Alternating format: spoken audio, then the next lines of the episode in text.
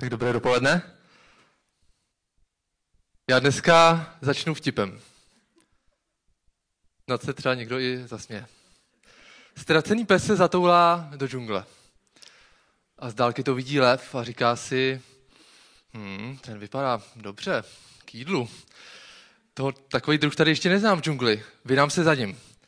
A tak lev, hladový, se vydá za tím psem a utíká, honí ho, pes si toho všimne, když se k němu ten lev blíží a začne panikařit. A tak přemýšlí, co bude dělat, protože lvu se blbě utíká a vidí vedle sebe nějaké kosti. A tak eh, dostane skvělý nápad a náhle řekne, hmm, to bylo ale dobrý lví maso. Lev se zastaví a říká si, hmm, wow, ten je teda trošku silnější, než jsem asi myslel, než na první pohled vypadá. Radši zmizím, než si mě všimne, nebo ne, dokud ještě můžu. A takhle naopak utíká. Pes si oddechne, ale v koruně stromu byla opice, která všechno viděla, slyšela a říkala si, že by tady z té situace mohla vytěžit něco dobrýho. A tak běží za lvem, všechno mu řekne, řekne mu, jak to bylo a doufá, že dostane nějakou odměnu. Lev rozlobeně říká, vles mi na záda, jdem si pro něj společně. A vyrazí zpátky za psem, protože zjistil, že to byl jenom takový blav, že to nebylo opravdický lví maso a lví kosti. A tak se zase blíží k tomu psovi a ten znova začne panikařit a říká si, co bude dělat a tak dostane další nápad. A zakřičí. Kde je sakra ta opice? Už před hodinou jsem jí říkal, aby mi přivedla další hlova.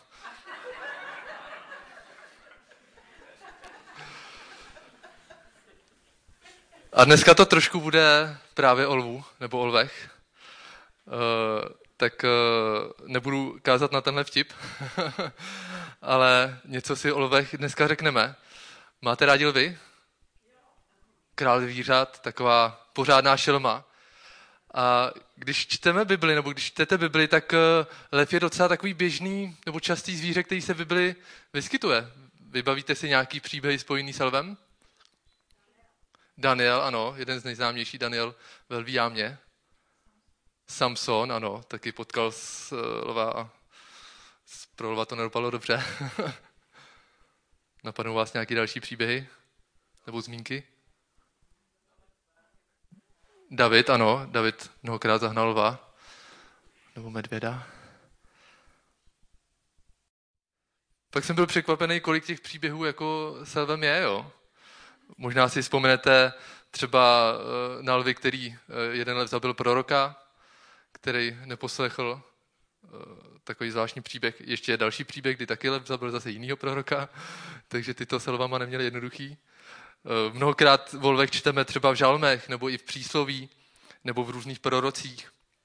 Často lev je buď takovým obrazem něčeho nebezpečného, před čím se máme jako bránit, a nebo naopak eh, je lev symbolem něčeho, čemu se máme podobat. Mladý lev, jo, něco silného, něco, uh, někdo prostě, kdo, kdo má sílu, kdo, kdo má jakoby určitou moc. A dokonce Pavel v Novém zákoně píše, že byl vysvobozen ze lví tlamy. Když píše Timoteovi, takový asi určitý obraz. A já bych dneska chtěl mluvit na text eh, z Nového zákona, z 2. Petrova, vy, který taky myslím, že mnozí znáte, a kde se taky píše něco o lvu. Petr tam eh, v tom prvním dopise v páté kapitole píš, píše Buďte střízliví a bděte. Váš protivník ďábel obchází jako řvoucí lev a hledá, koho by pohltil. Postavte se proti němu pevně ve víře, vědouce, že tatáž na utrpení se naplňují na vašem bratrstvu po celém světě. Ďábel jako řvoucí lev. Setkali jste se s takovým protivníkem? Viděli jste někdy, jak eh, lev eh, loví svoje kořisti? Možná ne naživo, ale třeba aspoň na nějakém videu. Eh, a Někoho to možná, někdo to možná nemá rád, protože ne vždycky to jsou úplně uh, jako příjemný třeba záběry, zvlášť když pak už uh, dojde na ten konec, kdy oběť už uh, má na kahánku. Ale mě to celkem fascinuje. Jo? Ten, uh, jinak šelmy mám obecně moc rád a uh, zrovna ten lev, který je specifický i v tom, že vlastně že fungují v určitý skupině, uh, mají různé strategie na různý zvířata, jak je, záleží, jak jsou velký, jak je uh, jakoby prostě nějak udolat a, uh, a ulovit. Dokonce jsou schopní ulovit v některých případech i třeba nějakého menšího slona nebo ži, dokonce žirafu, což eh, si jakoby v podstatě eh, nedokážu úplně představit, ale na první pohled, ale skutečně jsou toho schopní. A není to úplně takový příjemný nepřítel. Nechtěl bych být lovený, no, lovený lvem. Co myslíte, že pro toho lva, když loví, je důležitý? co, čeho využívá, nebo klidně můžete nahlas, kdo se odváží, jestli máte nějaké nápady. Překvapení, super, moment překvapení. Ano. Řvaní, ano, čteme to i v tom textu, že jo, řvoucí lev. Tak uh, to asi není řev, který má nalákat oběti, ale uh, je to Slyšel jsem, že to můžete slyšet snad až na 10 km, že to je fakt teda jako, nebo na 8, že to je teda pořádný řev. Kdo, kdo tak často bývá obětí toho Nemocný zvířata třeba? Mláďata? Když se někdo zatoulá. Ty lvy jsou skutečně schopný uh, zabít i jako velký a, a silný zvíře, ale samozřejmě pro ně mnohem jednodušší vybrat si někoho, kdo je nemocný, kdo je zraněný, kdo je slabý, anebo kdo právě se zdálí od toho stáda. Třeba takový buvol, což je teda kus zvířete, tak uh, i toho dokáže skupina lvů skolit ale kdyby naběhla do toho stáda, tak eh, by eh, ty buvoly s těma lvama zatočili. Oni teda jsou dost agresivní a, eh, a když je to stádo u sebe, tak skutečně ten vům jde o život.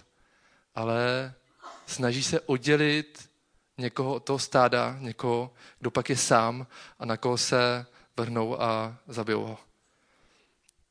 A ještě bych tu zmínil jednu věc, kterou která je taky pro ty lvy hodně důležitá, a to je dostatečně blízko se přiblížit té oběti. On ten lev je docela rychlej, ale ne zas moc vytrvalý, jak to u těch šelem bývá.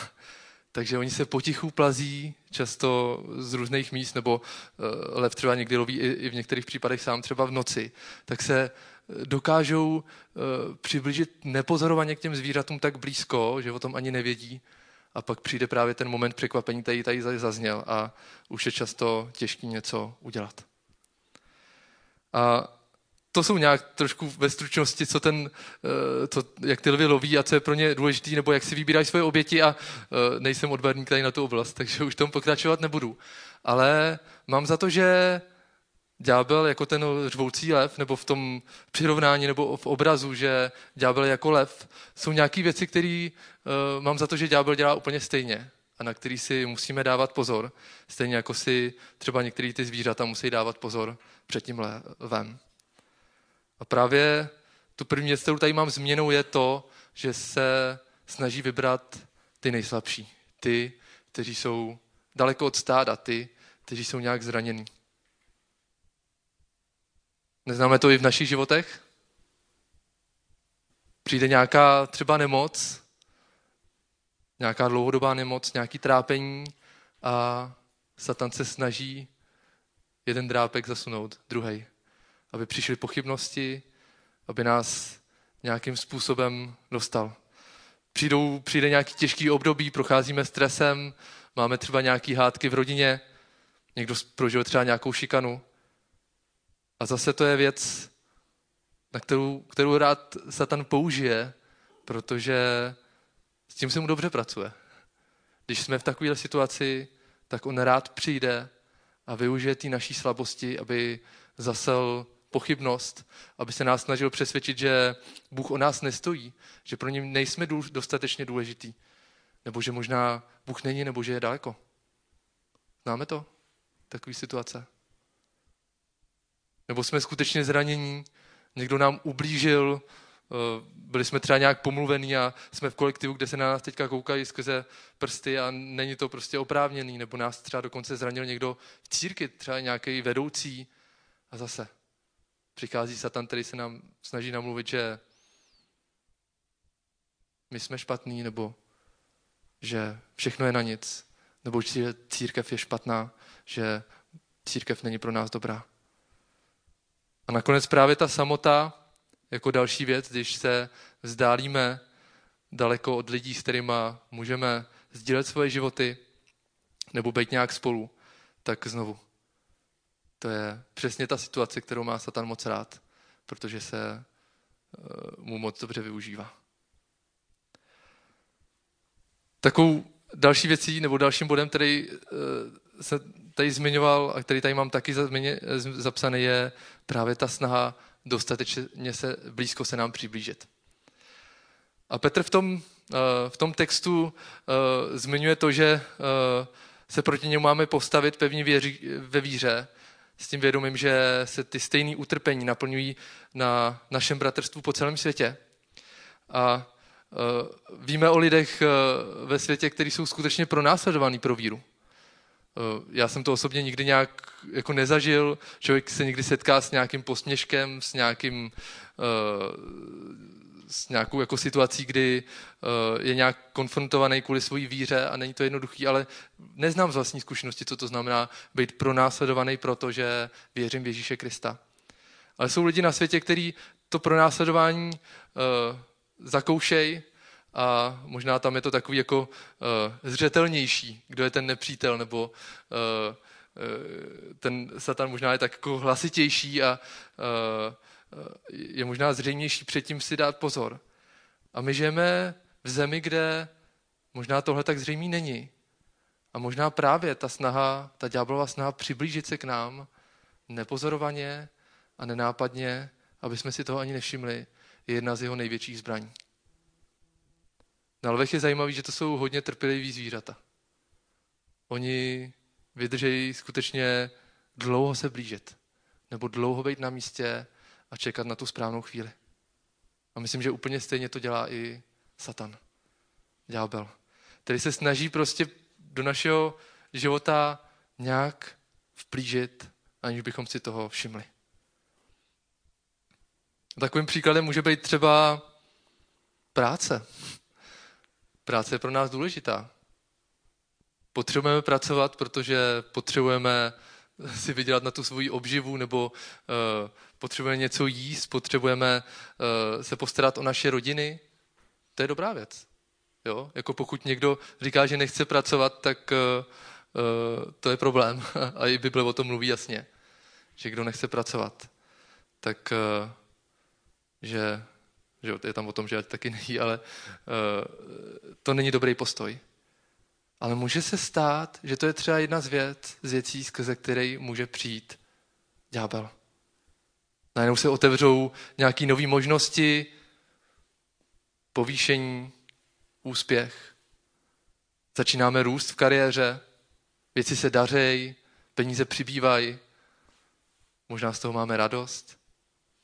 A najednou ani si toho nevšimneme a zjistíme, že ta práce, to naše místo, ta naše pozice je na prvním místě. Začalo to tak nenápadně, ale nakonec někdy se může stát, že nás to odvede od Boha. A to je jenom jeden z takových příkladů a vy možná ve svém životě byste moc dobře přišli na další příklady. A někdy je potřeba prostě před něčím utíct, už když to jenom prostě vypadá prostě trošku eh, špatně, nebo že, že nás to vede někam pryč, tím nechci říkat, že máme utíkat z práce, protože jak říkám, pracovat je dobrý, ale někdy je na místě, jako změnit práci, když vidíme, že něco špatného přichází a už je pro nás třeba něco velký pokušení, nebo v práci se děje něco, eh, k čemu se nemůžeme připojit, eh, protože to jde třeba proti naší víře. Ale někdy je skutečně potřeba utíkat a zrovna Pavel třeba, když píše do Timoteovi, tak uh, jsou dvě situace, kdy mu píše, že má utíct. Uh, v první Timoteově v šestý kapitole mluví o té lásce k penězům, ta trošku může třeba souviset i s tím, co jsem říkal, uh, s tou prací, že právě ta láska k penězům přiroste v to, že člověk má tu touhu jít dál, prostě pracovat co nejvíc a, a, a mít nějaký úspěch. Ale Pavel říká Timoteovi, ale ty, boží člověče, člověče, předtím utíkej. A pak v druhém dopise mu znova píše, aby utíkal před něčím jiným a píše mu, utíkej před mladickými žádostmi. Usiluj o spravedlnost, víru, lásku, pokoj s těmi, kdo vzývají pána z čistého srdce. Utíkej před tím, co tě svádí, před tím, co možná je lákavý, možná eh, na první pohled ani nemusí jako hned vypadat úplně špatně, ale utíkej před tím, co prostě eh, tě svádí. Mohlo to být třeba nějaký pokušení, třeba i v oblasti nějakého, že, nějakých vztahů, nebo třeba i nějakého smilstva, nevíme prostě, čeho všeho se to týkalo, ale Pavel mu říká, utíkej. A já si uvědomuji, jak tohle je nebezpečný i na příběhu svého dědy. Ten příběh jsem nezažil, protože se eh, odehrál předtím, než eh, jsem se narodil. A děda jako člověk, který miloval Ježíše, se nechal zlákat tím, že začal sloužit eh, jedné ženě. Myslel si, že to je boží vůle a nakonec odešel od mojí babičky. A dopadlo to nebo dopadlo to docela špatně na jednu stranu, ale nakonec se mu nakonec nějak prohlídnul a podařilo se mu tady od té ženy eh, ještě s pomocí jiného člověka utíct. A pamatuju si, že pak, když eh, jsme se někdy bavili uh, s dědou, tak uh, on se vrátil k víře, vrátil k Bohu, činil pokání. Tak vždycky se mě ptal na to, jak čtu Bibli, jak znám Bibli. A pro mě jeden, jednu z věcí, který si právě eh, tady od toho dědy prostě jsem si do vzal, byla takový jasný pozbuzení k tomu, že pokud eh, v našem životě nemá jasný místo Bible, Boží slovo, pokud se ho nedržíme, tak můžeme dopadnout jako on. A je to tak jednoduchý. Začne to tak nenápadně. Ale potřebujeme někdy utíct a potřebujeme být eh, pod vlivem Božího slova. A pak je tady ten moment překvapení, který tady zazněl, a to už někdy uh, bývá dost pozdě, abychom tomu Lvovu utekli. Možná si vzpomenete na těch uh, deset družiček, uh, kdy někteří byli připraveni, někteří ne a těch pět, kterých nebylo připravených, už to nestihli. Jo, už to nezvládli. A je to takový moment, kdy už jsou karty odhalený, kdy už eh, není prostě, kdy, ten, eh, kdy je jasně vidět prostě, o, o, o co jde a jak, jak to je. A my si pak říkáme, jo, škoda, že jsme neprohlídli dřív. A byl bych rád, kdyby jsme do takových momentů se nemuseli dostávat. A mám pocit, že ve všech těch situacích, ať už ten lev přichází eh, v jakýkoliv podobě a v jakýkoliv situaci, tak potřebujeme činit to, co říká Pavel. Petr.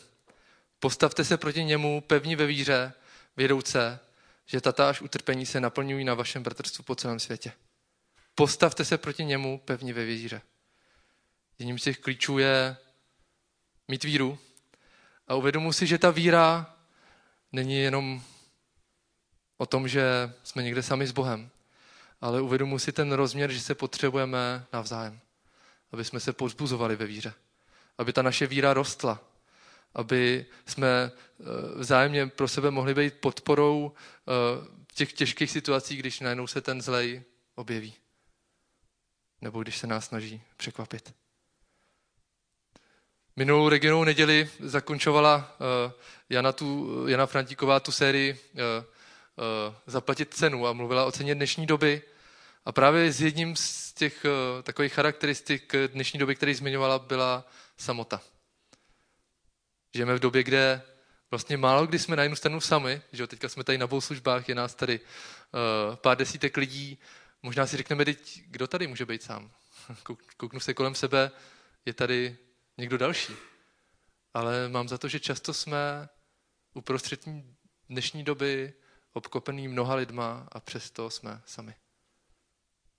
A právě samota, to kdy nemáme vedle sebe někoho, Eh, s kým můžeme kus toho svého života eh, sdílet, s kým se můžeme modlit, eh, s kým za sebou můžeme stát, je jedno z těch největších nebezpečí, kterého se ten zlej snaží využít. A pak, když ještě k tomu jsme třeba zraněný nebo nemocný, o to náročnější to je. Když se vplíží něco do něčeho života, o to náročnější je obstát, když vlastně do něj nevidí nikdo další. A my jako sbor máme uh, takovou vizi nebo záměr, uh, uh, který je schrnut ve slovech Kristem proměněné životy. Toužíme potom, aby Bůh proměňoval naše životy, nás, kteří jsme v církvi, ale těch lidí, kteří v církvi nejsou a kteří do ní přicházejí. Toužíme, aby Bůh naše životy zasazoval, zasahoval. A uh, máme k tomu uvedený takový jeden ze způsobů, jak to můžeme uh, dosáhnout, nebo jak to uskutečňujeme. Možná jste to někdy někdo četli v tom takový brožuře Vítej na proubě. Teďka v poslední době máme spousta setkání ke vstupu do sboru, tak tam uh, vlastně některé tady z těch věcí je probíráme. A tam je napsaný, že, uskuč, že to uskutečněme prostřednictvím regionálního skupinkového sboru. A tak jsem si vlastně pokládal otázku, kde jsou ty skupinky dnes. Máme vedle sebe někoho, s kým můžeme svoje životy sdílet? Jak můžeme proti tomu lvu stát společně? A já bych dneska trošku netradičně pozval uh, Jitku, která by se s náma podělila uh, o kus svého příběhu, o tom, jak uh, ona prožila to, jak ona prožívá skupinku a vůbec to, jak je pro ní důležitý, aby vedle ní stál někdo další. Tak já jsem přišla do sboru eh, v minulém století, takže pro mě skupinkový život bylo vlastně něco běžného. První skupinka, se, na kterou jsem přišla, ještě nevím, jestli jako nevěřící nebo čerstvě obrácená, scházela u Jany Vildový, vedle Tomáš Božovský. A od té eh, doby prostě jsem zažila a chodila na víc skupinek a bylo to pro mě takovou normální, přirozenou součástí mýho a zborového života. Jednu dobu se skupinky zaměřovaly třeba na služební služby, takže jsme se scházeli jako vedoucí eh, dětí. Eh, pak později jsem chodila zase, když jsme se přestěhovali a chodili jsme do KS Nymburk, tak jsme tam třeba měli skupinku rodin s dětmi. Předtím ještě tady v Praze jsem chodila na maminky. Prostě ten skupinkový život vidím jako ani ne obohacení, ale jako v podstatě jako pilíř takový. Jo? Bohoslužba a skupinkový život, protože pokud toužím po té rodině, po tom bližším obecenství, tak proto jsou skupinky podle mě to pravý ořechový. Eh, když jsem se potom vracela vlastně před pěti nebo šesti lety zpátky do Prahy, tak jsem eh, zase teda opouštěla ten Nymborský sbor, vracela jsem se sem a tak automaticky snad ještě dřív než na region jsem znova zaplula vlastně tady do skupinky, která tady běžela už plno let a vlastně jsem se vrátila eh, ke svým kamarádkám, protože to jsou, eh, to jsou dámy v mém krásném věku, se kterými se znám už z té doby, kdy jsme byli maminky malých dětí. Schází se vlastně u Martiny Bezpalcový a u, u Marty Paskový, tak na střídačku a bylo to pro mě hodně, eh, hodně důležitý, tohle, protože jsem přišla prostě do svého, do své rodiny, ke svým blízkým. Eh, většina z vás asi ví, že jsem se vracela do Prahy, eh, když se nám rozpadla rodina, takže taková hodně bolavá, hodně, hodně to bylo těžké období a holky se za mě vlastně modlily i tu celou dobu, co jsem byla ještě v Nymburce, protože jsme ve spojení byli, takže jsem cítila u nich velkou oporu, velkou pomoc a bylo to velký požehnání pro překonání tady toho těžkého období. A protože se teda ta skupinka schází v pátek a jak už tady dneska Martička na mě práskla tady našim hostům, tak já jsem ta, eh, ta chalupářka a půl roku prostě víkendy trávím na chalupě. Eh, takže jsem se stala takovou trošku záškolačkou na tady té skupince přestože pořád se tam cítím s holkama moc dobře, ale už teda ta moje návštěva tam nebyla tak intenzivní, ale pak před nějakou dobou jsem v Beletinu našla od Věrky Ondráčkové vlastně nabídku, kdo by chtěl chodit na takovou jako modlitevně chválicí skupinku a v té době mi to tak sedlo, tak jsem se přihlásila. A protože byl zrovna před námi jako v té době covid, teda ne, to jsme nevěděli, co se bude dít, ale hodně jsme fungovali online, a mě to vlastně prakticky vyhovovalo, protože víte, že mám doma ještě malý dítě, poměrně, který nemůžu nechávat večer samotný doma, takže schánět hlídání a není vždycky pro mě jednoduchý, takže ani tady ta online forma, kterou jsme v té době měli jako převážně, nebyla vůbec na škodu. A ta skupinka, teď nevím, jestli běží dva třetím rokem nějak tak, Modlíme se za sebe, hodně se tam sdílíme, čteme Boží slovo, procházeli jsme kurz Svoboda v Kristu, modlíme se taky i za ty pronásledovaný právě průběžně. Nám vždycky Věrka přinese nějakou zemi, kde víme, že jsou pronásledovaní křesťané, tak za ně se modlíme. A opět, já osobně jsem díky tady té skupince pár uh, takových eh, náročných uh, věcí, které se mi za ty poslední dva roky třeba zase v životě přidály, ať už to bylo nějaké onemocnění blízkých lidí v rodině nebo vlastně umírání mojí kamarádky, pracovní nějaké těžkosti. Vždycky eh, jsme se tam za to hodně intenzivně modlili. Máme i WhatsAppovou skupinku, kde si vlastně jsme spolu v kontaktu téměř pořád. Eh, myslím si, že není skoro týden mezi skupinkou, aby jsme si tam mezi sebou neposlali nějaký, nějaký pozbuzení, nějaký vzkaz. Sdílíme si tam písničky, chvály, které nás pozbudily, slova a zároveň si tam i aktuálně říkáme, za co se modlit. A je to pro mě zase velkou pomocí, je to opravdu ta rodina, e, přestože jsme tam taková zvláštní sebranka, ne úplně jako různorodá, není to tak právě, že jsme se jako, jako třeba tady e, s holkama, to jsme takový jako kamarádky a tady zase nás opravdu nějakým způsobem zvláštním spojil pán. A je to taky požehnání, tím, jak jsme každý jiný.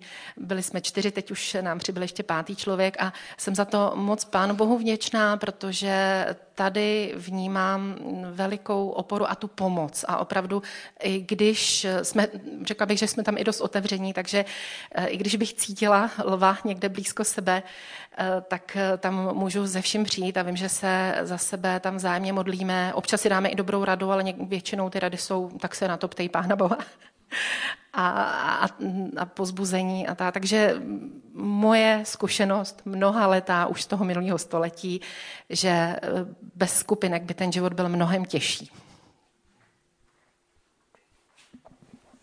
Díky moc, Jitko, za pozbuzení. A myslím, že by tady mohli i další z vás říct, eh, eh, že, nebo vím, že tady jsou i další lidi, kteří ví, že nebo by se k tomu mohli přidat, že skupinka je pro ně hodně důležitá. A e, my každý máme nějakou zkušenost, e, někdo třeba má s nějakou skupinkou e, špatnou zkušenost, někdo třeba prožil nějaký zranění, protože když vybavu si příběh jednoho kamaráda, který skutečně byl hodně zraněný tím, kdy vlastně něco sdílel vlastně s nějakým člověkem a ten člověk to prostě vynes dál.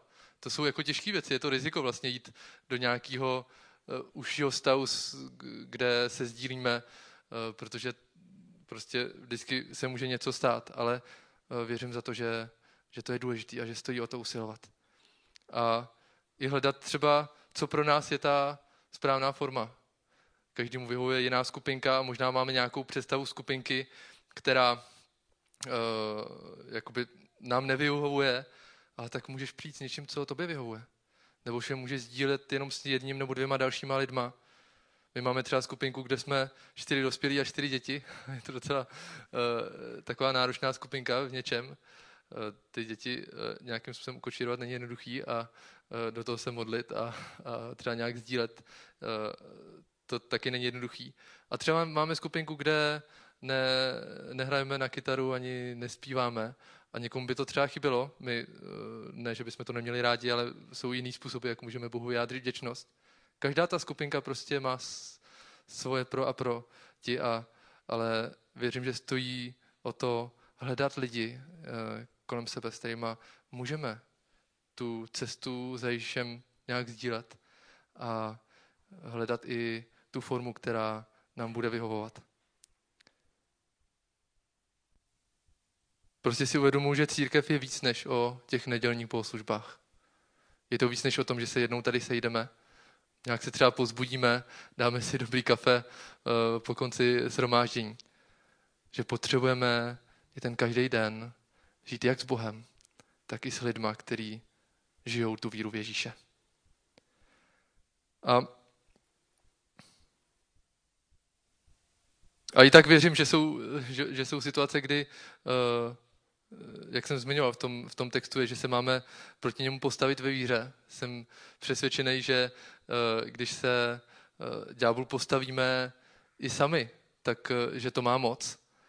A dneska jsem tady o té části tolik nemluvil, ale chtěl bych nás pozbudit, aby jsme nezůstávali sami. abychom si nenamlouvali, že to sami zvládneme, abychom si nenamlouvali, že se máme dobře a že to nepotřebujeme. Pokud se máš dobře, tak díky Bohu za to. Ale pak někdy můžou přijít těžké situace. Přijde lámání chleba. A uvědomu si, že je důležitý, když je kolem nás někdo, o koho se můžeme opřít.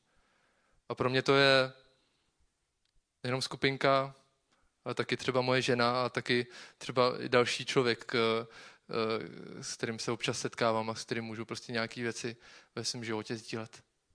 Chci mít takový lidi ve svém životě. Chci mít ve svém životě lidi, kteří mě pozbuzují, lidi, kteří uh, jsou v něčem třeba i někteří moudřejší nebo dál ve víře a uh, můžou mi nějak poradit, můžou se za mě modlit. A ten rozměr toho, že mám vedle sebe někoho, kdo mě může níst na modlitbách, když je mi těžko. To je těžko něčím nahraditelný.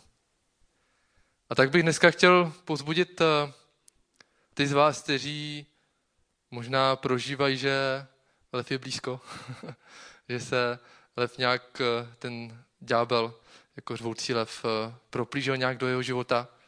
Prožíváte třeba nějakou právě třeba tu samotu, zranění, nemoc, nebo je něco, co se vplížilo do vašeho života a vy vidíte, nebo vám to teďka Bůh ukázal, že to není od něj. Tak abyste si dneska přišli pro modlitbu, věřím, že Bůh chce pozbuzovat, pozbuzuje, uzdravuje, dotýká se. A zároveň bych vás chtěl konkrétně pozbudit, eh, pokud máš pocit, že jsi sám, udělej ten krok. Někdy možná čekáme, že někdo za náma přijde a je dobrý se koukat kolem sebe, jestli my nemůžeme za někým přijít, eh, třeba někdo, kdo nám přijde opuštěný, nebo kdo si myslíme, že by potřeboval nějaký pozbuzení, nebo třeba eh, nějak na tom na té cestě života s Ježíšem pozbudit a ujít kus cesty společně. Tak určitě to dělejme. Dívejme se kolem sebe, ale chtěl bych pozbudit nás, kteří víme, že prožíváme ty těžké věci sami, aby jsme udělali krok.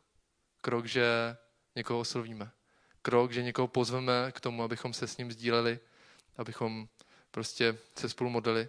A nebo klidně můžete přijít za mnou nebo za Tomášem nebo s nějakým uh, z vedoucích uh, tady na regionu a my rádi budeme hledat ty cesty, jak uh, tohle mít v rámci regionu i s tebou. Tak si to nenech vzít a nenech si namluvit, že to není tvoje zodpovědnost. Je to i tvoje zodpovědnost. Tak já už pozvu skupinu, jestli by mohli zahrát jednu píseň. Já se pomodlím a pokud byste někdo chtěli přijít pro modlitbu, tak určitě se rád za vás budu modlit. Pane Ježíši, tak já ti děkuji za to, že uh, v životě nemusíme být sami. Že můžeme vědět, že tady jsi vždycky ty, který má otevřenou náruč a vždycky se k tobě můžeme utíct, schovat, přijít k tobě. A taky ti děkuji, že jsi dal společenství, že jsi dal církev že jsi dal boží lid. Různý lidi, ale který, který ty dohromady spojuješ skrze svého ducha, skrze to, co jsi pro nás udělal. A tak se modlím za to, aby jsme nikdo z nás nezůstali opuštěný jenom proto, že jsme se neodvážili to někomu říct. Že jsme se neodvážili udělat krok. Že jsme čekali, že někdo udělá ten krok za nás. Tak ty znáš ty naší situaci. Ty znáš naše srdce tak se modlím za to, aby si s náma jednal. Aby si nám ukazoval, jak eh, žít eh, a budovat eh, dobrý vztahy, který vydržej, který jsou hluboký a který jsou plní tebe. Ukazuj nám, jak žít ten život s tebou společně. A modlím se konkrétně za to teďka, aby si taky pozbudil ty, kteří se cítí opuštěně, osamoceně, zraněně, nemocně. Ty jsi Bůh, který objímá, Bůh, který uzdravuje, Bůh, který miluje, Bůh, který se dotýká. A tak ti za to děkuju a kež to můžeme zažívat v našich životech. Kež to můžeme zažívat na našich skupinkách. Kež to můžeme zažívat společně. Amen.